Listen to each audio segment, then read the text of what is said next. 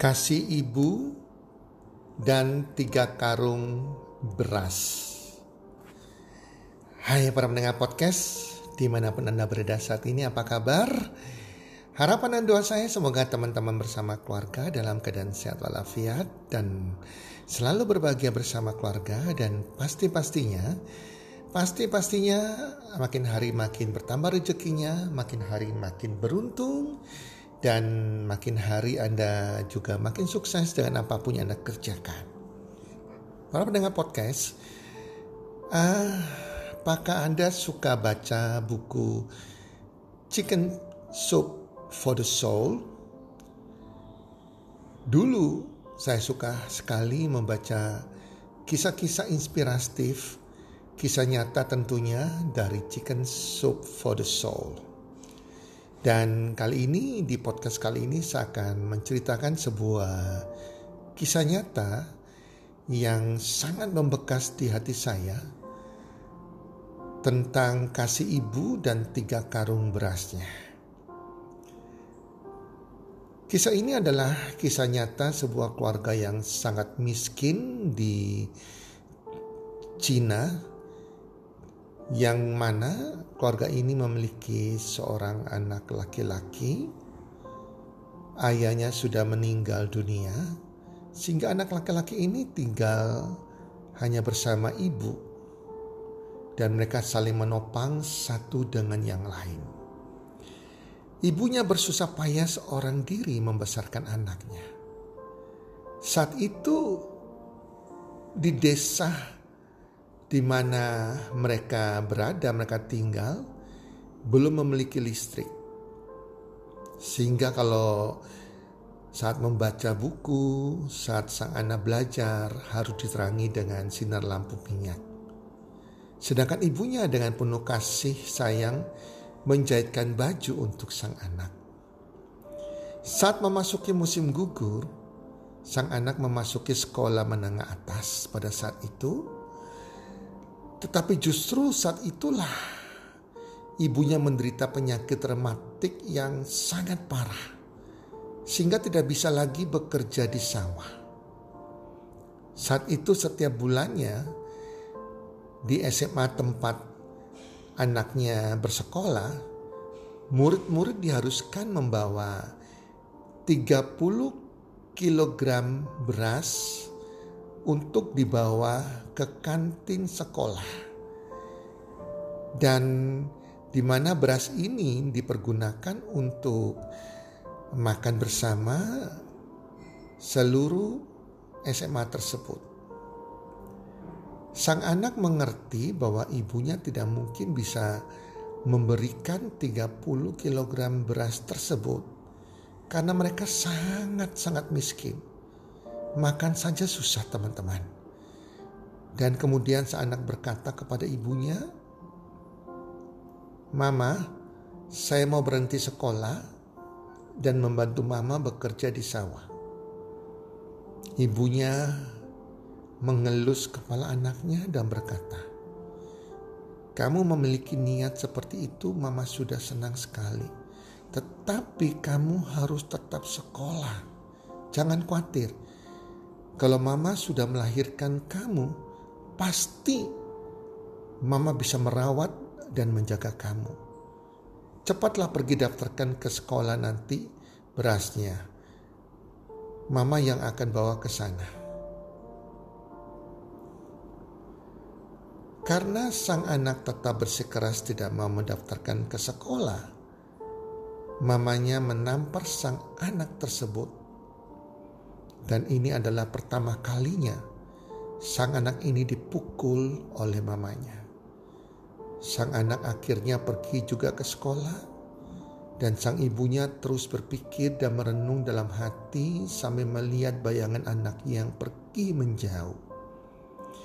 Tak berapa lama dengan terpincang-pincang dan nafas tergesa-gesa, ibunya datang ke kantin sekolah dan menurunkan sekantong beras dari bahunya.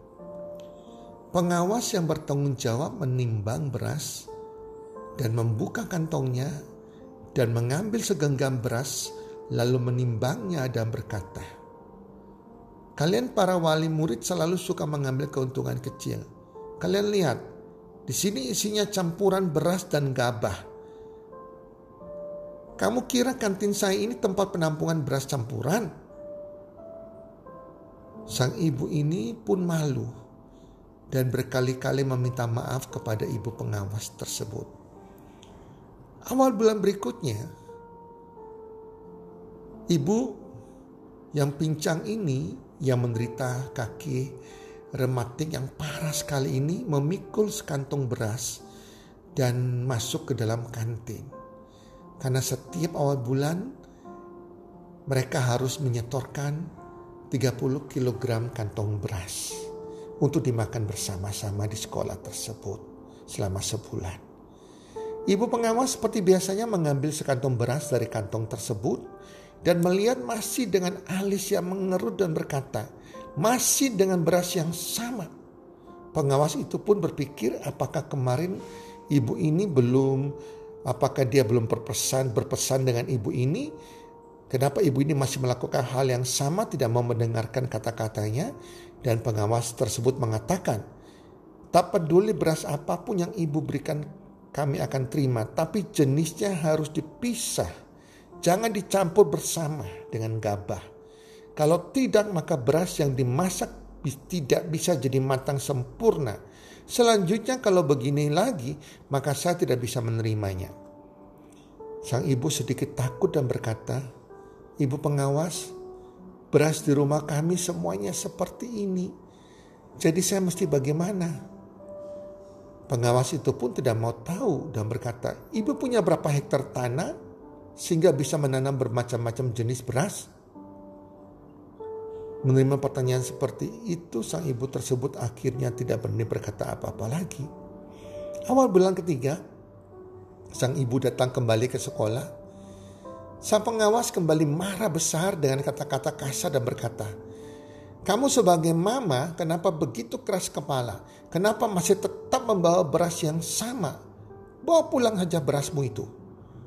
Dengan berlinang air mata, Sang ibu pun berlutut di depan pengawas tersebut dan berkata, "Maafkan saya, Bu. Sebenarnya beras ini saya dapat dari mengemis." Setelah mendengar kata sang ibu, pengawas itu kaget dan tidak bisa berkata apa-apa lagi. Sang ibu tersebut akhirnya duduk di atas lantai, menggulung celananya, dan memperlihatkan kakinya yang sudah mengeras dan membengkak yang di mana untuk berjalan saja sudah sulit sekali. Sang ibu tersebut menghapus air mata dan berkata, saya menderita rematik stadium terakhir. Bahkan untuk berjalan pun susah. Apalagi untuk bercocok tanam. Apalagi untuk bekerja di tanahnya, sawahnya orang lain. Anakku sangat mengerti kondisiku dan mau berhenti sekolah untuk membantuku bekerja di sawah orang lain. Tapi saya melarang dan menyuruhnya bersekolah lagi. Selama ini dia tidak memberitahu sanak saudaranya yang ada di kampung sebelah lebih-lebih takut melukai harga diri anaknya. Jadi ibu ini selama ini tidak memberitahu sanak saudaranya. Dia takut harga diri anaknya terluka. Setiap hari pagi-pagi buta dengan kantong kosong dan bantuan tongkat, ia pergi ke kampung sebelah untuk mengemis. Sampai hari sudah gelap pelan-pelan kembali pulang ke kampung sendiri. Sampai pada awal bulan semua beras yang terkumpul dari hari ke hari dengan mengemis selama sebulan diserahkan ke sekolah. Pada saat sang ibu bercerita secara tidak sadar, air mata pengawas itu pun mulai mengalir. Kemudian mengangkat ibu tersebut dari lantai dan berkata, "Ibu, sekarang saya akan melapor kepada kepala sekolah supaya bisa diberikan sumbangan untuk keluarga ibu. Sang ibu buru-buru menolak dan berkata, "Jangan-jangan, kalau anakku tahu ibunya pergi mengemis untuk sekolah anaknya, maka itu akan menghancurkan hatinya, menghancurkan harga dirinya, dan akan mengganggu sekolahnya." Saya sangat terharu dengan kebaikan hati ibu pengawas, tapi tolong ibu bisa menjaga rahasia saya ini. Akhirnya masalah ini diketahui juga oleh kepala sekolah Secara diam-diam kepala sekolah membebaskan biaya sekolah dan biaya hidup anak tersebut selama tiga tahun. Setelah tiga tahun kemudian, sang anak ini lulus dan masuk ke perguruan tinggi Tsinghua. Ini adalah perguruan tinggi yang nomor satu di Beijing dengan nilai tertinggi 627 poin. Di hari perpisahan sekolah, kepala sekolah SMA ini sengaja mengundang ibu dari anak ini duduk di atas tempat duduk utama. Ibu ini merasa aneh dan heran. Begitu banyak wali murid yang mendapat nilai tinggi, tetapi mengapa hanya dia yang diundang duduk di tempat duduk utama? Yang lebih aneh lagi, di sana masih terdapat tiga kantong beras Pengawas sekolah tersebut akhirnya maju ke depan dan menceritakan kisah perjuangan sang ibu ini yang mengemis beras demi anaknya bersekolah. Kisah tiga kantong beras. Kepala sekolah pun menunjukkan tiga kantong beras itu dengan penuh harus berkata, Inilah sang ibu dalam cerita tadi. Dan mempersilahkan sang ibu tersebut yang sangat luar biasa untuk naik ke atas mimbar. Anak dari sang ibu tersebut kaget dan melihat gurunya menuntun mamanya berjalan ke atas mimbar. Sang ibu dan sang anak pun saling bertatapan. Pandangan mata sang ibu yang hangat dan lembut kepada anaknya. Akhirnya, sang anak pun memeluk, merangkul erat ibunya sambil menangis dan berkata, Oh mamaku, maafkan saya. Selama ini saya tidak tahu perjuanganmu. Para pendengar podcast, pepatah mengatakan, kasih ibu sepanjang masa, sepanjang zaman, dan sepanjang kenangan. Inilah kasih seorang ibu, kasih seorang mama yang terus dan terus memberi kepada anaknya, tak mengharapkan kembali dari sang anak. Hati mulia seorang mama demi menghidupi sang anak. Ia rela bekerja tak kenal lelah dengan satu harapan. Sang anak mendapatkan kebahagiaan serta sukses di masa depannya. Terima kasih buat seluruh ibu-ibu di muka bumi ini, khususnya ibu-ibu pendengar podcast.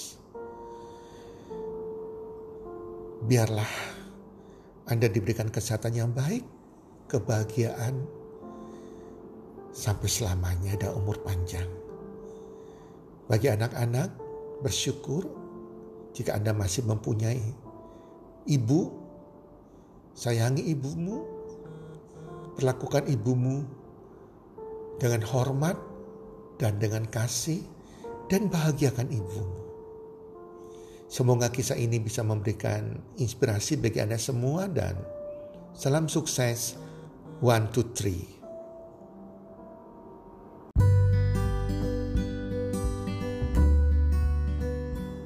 Terima kasih sudah mendengarkan podcast kami. Teman, jika Anda rasa bermanfaat podcast kami ini, Anda bisa menginfokan kepada rekan kerja Anda, keluarga Anda, teman ataupun sahabat Anda dan jika ada hal-hal yang Anda ingin tanyakan kepada kami ataupun topik-topik apa yang Anda ingin kami bawakan, kami sampaikan, Anda bisa DM kami di Instagram kami healthcommunity.id. Salam one two three, salam sehat, sejahtera dan bahagia.